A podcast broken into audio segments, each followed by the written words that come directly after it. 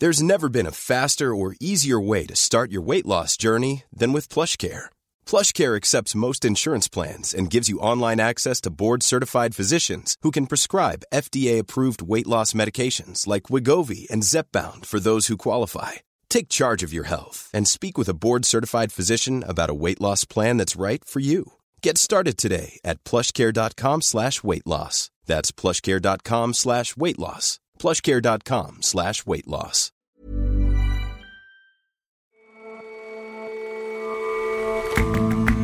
Hello and welcome to The Intelligence on Economist Radio. I'm your host, Jason Palmer. Every weekday, we provide a fresh perspective on the events shaping your world. This year's Nobel Science Prizes were announced this week. We examine the award winning research and how it has, as Alfred Nobel's will put it, conferred great benefit to humankind. And we ask why, once again, all the laureates were men. And Japan's urbanites are struggling to find mates. Now the government has stepped in, designing apps and field trips to match city folk with lonely hearts in the countryside.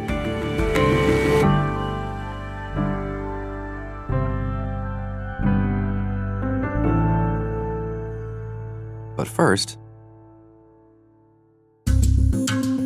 it's been more than two weeks since Democrats first launched impeachment proceedings against President Donald Trump. The actions of the Trump presidency revealed the dishonorable fact of the president's betrayal of his oath of office, betrayal of our national security, and betrayal of the integrity of our elections. The inquiry began following allegations that Mr. Trump withheld military aid from Ukraine on the condition of investigating the son of Joe Biden, a Democratic presidential contender.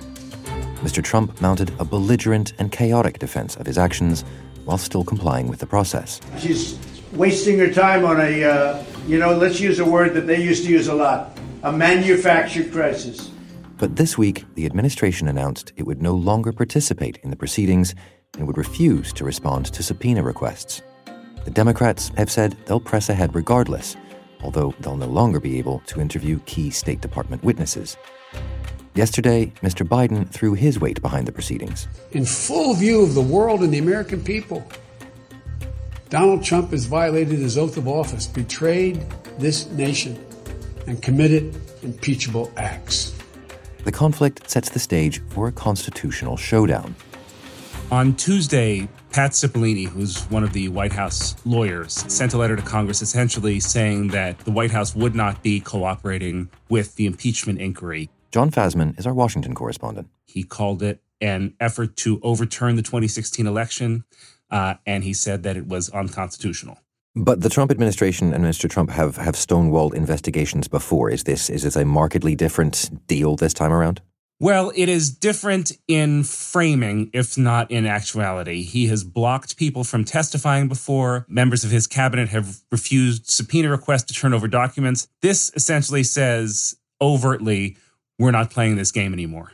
So what happens then? He can just do that, ignore a subpoena. I mean, it, have have we seen this kind of behavior before? Donald Trump has done a lot of things in his brief political career that make people ask, can he do that? And he's always just done them. So the answer is to can he do that is he has done it. What does it mean is the question. And so that's unclear. As with so much else, we're in fairly uncharted waters here. But I mean, what happens on, from a sort of procedural point of view if if essentially this entire investigation can be ignored, can be batted away?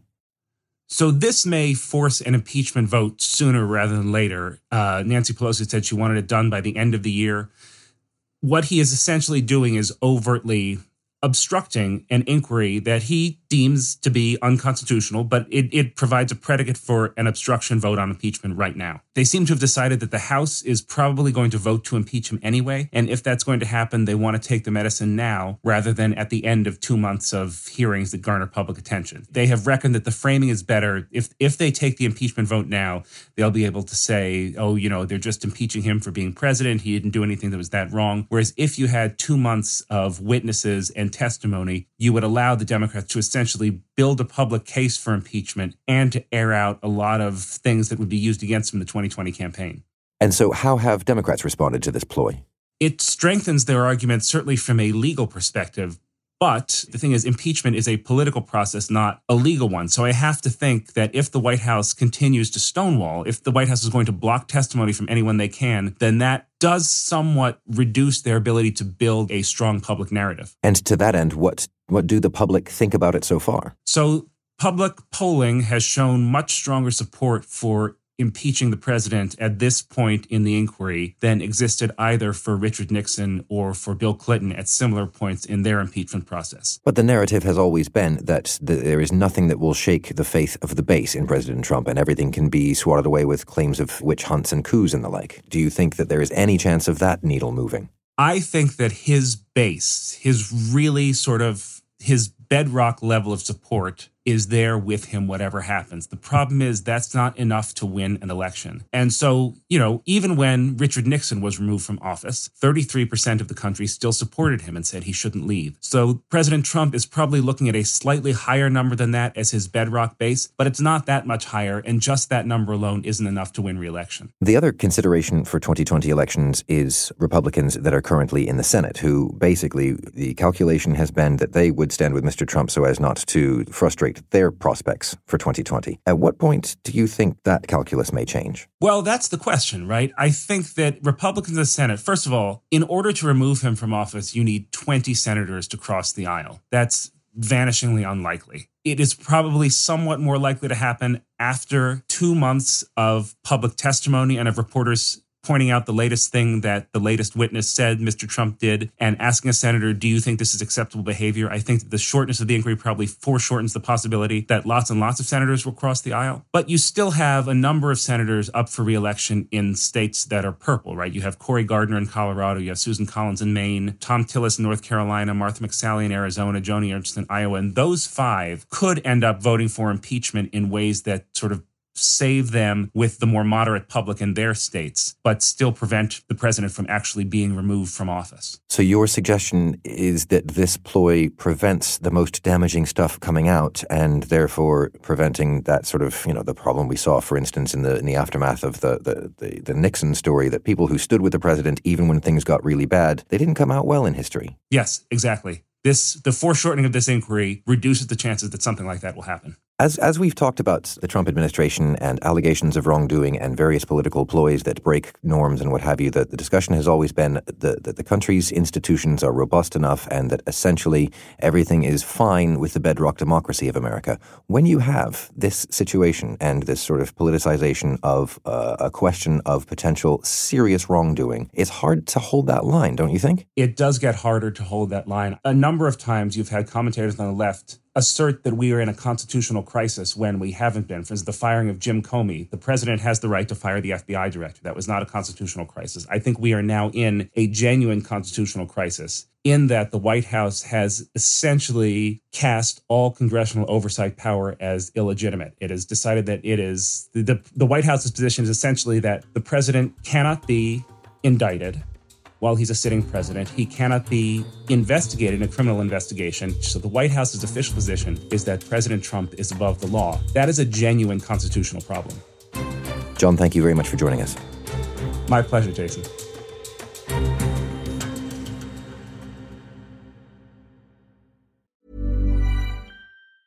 Hey, I'm Ryan Reynolds. Recently, I asked Mint Mobile's legal team if big wireless companies are allowed to raise prices due to inflation. They said yes. And then when I asked if raising prices technically violates those onerous two year contracts, they said, What the f are you talking about, you insane Hollywood ass?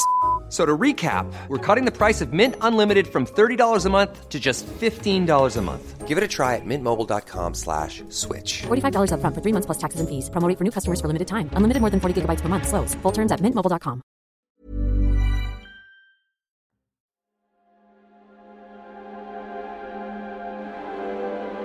It's Nobel Prize season again. Today, it's literature, and tomorrow, the Peace Prize.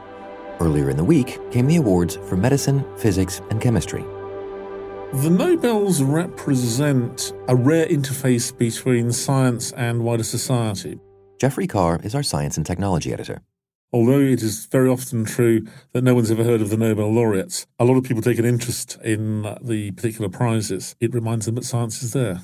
So the three science prizes have been awarded this week. Let's take them in turn. Monday was the Physiology or Medicine Prize. What was it for? It was for work which showed how cells respond to oxygen levels. And that sounds an odd sort of thing, but obviously cells require oxygen. But oxygen comes from the outside world, so it's an unreliable commodity. So they need to have internal mechanisms to respond to oxygen in order to adjust their metabolism. This uh, was a prize that was won by three people who'd done different parts of the study. They worked out what the molecule that clamps onto the DNA that controls various oxygen related genes that need to be oxygen sensitive is, and then they worked out how that molecule is regulated by uh, its connection to the outside world. Of the, the, the, three prizes, this is perhaps the most obscure. I mean, it's a very detailed piece of molecular biology. It's a very good piece of science, but it's something that almost nobody in the outside world will have heard of beforehand. So the other two are a little less obscure then. Let, us move to Tuesday and talk about the, the physics prize. What was that for? They essentially gave two physics prizes this year, uh, which they sometimes do. It's slightly cheating. One was for the two people who discovered the first exoplanet. Two Swiss researchers discovered a planet going around a star other than the sun. They got half the prize, and the other half uh, went to a man called James Peebles, who is a venerable in the true sense, i.e., worthy of veneration. Cosmologist, uh, a gentleman who's been working for about 50 years. And this was interesting because normally uh, the prize goes for a real discovery, but this is essentially a Lifetime Achievement Award. That brings us to yesterday's announcement for, for chemistry. What was that for? Well, that was for something that everybody will know about the lithium ion battery, an invention that has actually transformed the world because it's, uh, it's rechargeable and it's light. It can absorb a lot of power and it has enabled mobile devices, mobile telephones, uh, laptop computers. It's also enabled uh, electric cars to become something close to a commercially viable proposition. There have been previous attempts to make electric cars, right back to the beginning of cars, actually, uh, using lead acid batteries initially and, and then uh, uh, nickel batteries. But they've never been able to take enough power on board to have the range to be useful. With lithium ion batteries, you can do that. You can get a useful range uh, in a car. Still takes a while to recharge it, but that's getting better. So this actually was a uh, Nobel Prize announcement of great importance. Going back to no- Nobel's original will, Nobel was an inventor, he was a practical man. He invented dynamite. He saw the prizes as encouraging things that would improve the condition of humanity. It's drifted away, as I was perhaps saying earlier, uh, in the case of the, the Karolinska Awards, to things which are important but obscure. There's been a lot of talk in recent years, including from the Nobel committees themselves, about diversity in the prizes. Yet this year's science winners are eight white men, a Japanese man. When does the diversity push that's been so talked about actually start to bite? That can be addressed by a scientific concept, and that's the concept of inertia. If you change a system, it takes a while for that change to ripple through. Almost all of these prizes have been given for work that was done quite a long time ago, anything up to 40 or 50 years ago. Now, in those days, most scientists were men, most scientists were either North Americans or Europeans or Japanese. Actually, most scientists are still mostly uh, North Americans, Europeans, and Japanese, but the ethnic makeup of the populations has changed, and in America in particular, uh, attitudes within the country have changed. So people of um, uh, different backgrounds are um, becoming scientists, and also there are far more women. So if we had this conversation in 20 years' time, I'm sure that a lot of the prize winners would be women, and some of them uh, would not be white in 20 years' time, you'll expect to see a lot of Chinese researchers as well. In the past, when we've talked about the Nobels, you have had a, a certain thesis about, in particular, the chemistry prize, which you are you are withholding this year. Talk talk me through it. Indeed. Okay. So one has to go back to 1900 when the Nobel Prizes started, and Nobel in his will, had five prizes three science prizes for physiology or medicine, for physics, and for chemistry, and then the Peace Prize and the Literature Prize. And that was a sensible division of science because that's how science looked in those days. I mean, there were bits of biology other than, than medicine, but he was interested in what would help people, and so he gave the prize for medicine. Chemistry has been an incredibly successful subject. In Nobel's day, the periodic table was a fairly recent discovery. They had just discovered radioactivity, and one of the first prizes went for that. But they didn't know all of the elements in the periodic table. They didn't know how chemical bonding worked.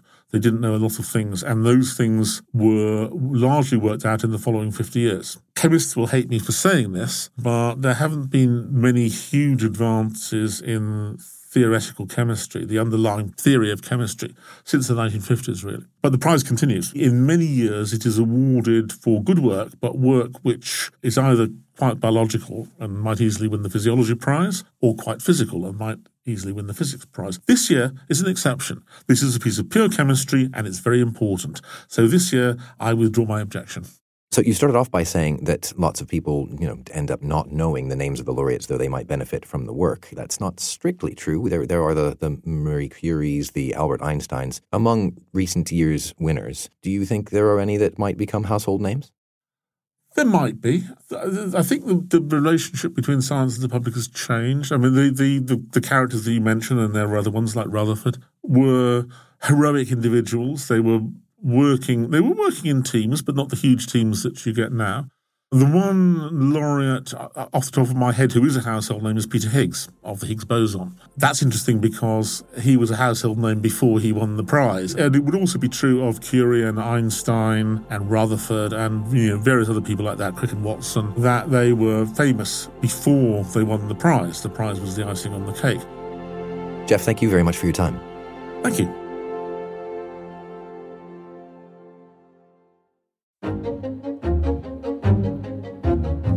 Can be tough to meet a mate in Japan. When the government asked marriage minded singletons why they were struggling, almost half said they couldn't find a suitable partner. So now the government is getting involved to help them. I was in touch with one young professional who told me that she attended matchmaking parties in Tokyo for years and years, but she somehow couldn't find a suitable partner to date or marry. Miki Kobayashi reports on Japan for The Economist. And then one day, instead of downloading new dating apps like we all do, she went looking for love outside of Tokyo. And what she did was she filled out an online profile on a dating site that connects singles who live in big cities like Tokyo and Osaka with those living in the countryside. And is that a common thing, people looking beyond the cities for, for potential matches? Well, these types of matchmaking services are becoming more and more common in Japan. In most parts of the world, these services are offered primarily by dating app companies like Tinder. But what's interesting in this case is that the services are actually operated by local governments. In Akita Prefecture, which is located on the northern tip of Japan's main island, the local government manages an online matchmaking service to link up local residents. And the head of this matchmaking service told me that they have successfully coupled up more than 1,350 Akita residents since it launched nine years ago. And it recently began offering a similar service to introduce residents in Akita to people living outside of the prefecture. So, why is it that local governments are, are in getting involved in this? So, the big reason is that local governments want to stem immigration and the rapid rates of depopulation in rural areas now, population is shrinking in 40 of Japan's 47 prefectures. And there are many reasons why, like the aging population in rural areas, which consequently leads to high mortality rates, which is compounded by low fertility rates, etc. And another big reason is that young people tend to move from rural prefectures to bigger cities to go to university or for better career opportunities. And as a result, the dating pool in rural areas is getting smaller and smaller.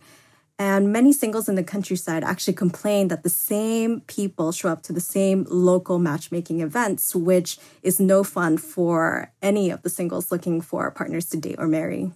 And I think another reason why the gender mismatch in 80% of prefectures with declining populations, young women are actually more likely than men to move to cities and then, so whereas there are more single women in big cities like Tokyo and Osaka, men outnumber women in the countryside. And so, local governments think that the, the best way to, to stem this tide is to, well, it's essentially to run a government Tinder. So, local governments don't just run online dating platforms like Tinder. Many of the local governments actually also host parties to help singles mingle. And local governments organize subsidized group tours in rural prefectures where half the participants are local residents and the other half are from cities. And then, so for example, in Hokkaido, which is Japan's northernmost island, which is also known for its high quality dairy products, one tour actually takes singles to spend a few days on a dairy farm. And they actually learn how to milk cows and make cheese and hang out with local singles. And of course, go on sightseeing around the beautiful sights of Hokkaido. So, I mean, do these schemes work? Is is this is this in fact stemming the tide? Is is this creating more happy couples? Well, it's actually quite unclear at this point. Iju Konkatsu initiatives have actually just popped up in recent years, and it's hard to determine whether they work in practice. Now, officials in Akita told me that only a handful of couples have actually successfully tied the knot using its matchmaking system. And even then, it's unclear if the partners from cities moved to Akita solely for the purpose of finding a marriage partner or for other big reasons like jobs and family. Miki, thank you very much for joining us. Thank you, Jason.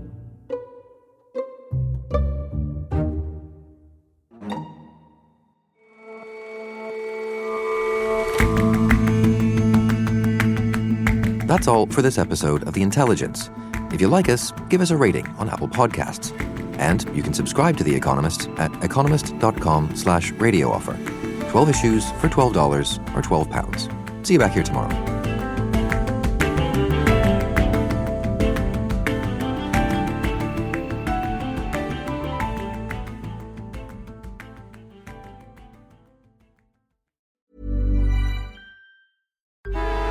Traffic jams, tailgating, pileups. Ugh, the joys of driving. How could it get worse? The federal government wants to have a say in what you drive. That's right. The Biden administration's EPA is pushing mandates that would ban two out of every three vehicles on the road today. Don't let Washington become your backseat driver. Protect the freedom of driving your way. Visit EnergyCitizens.org. Paid for by the American Petroleum Institute.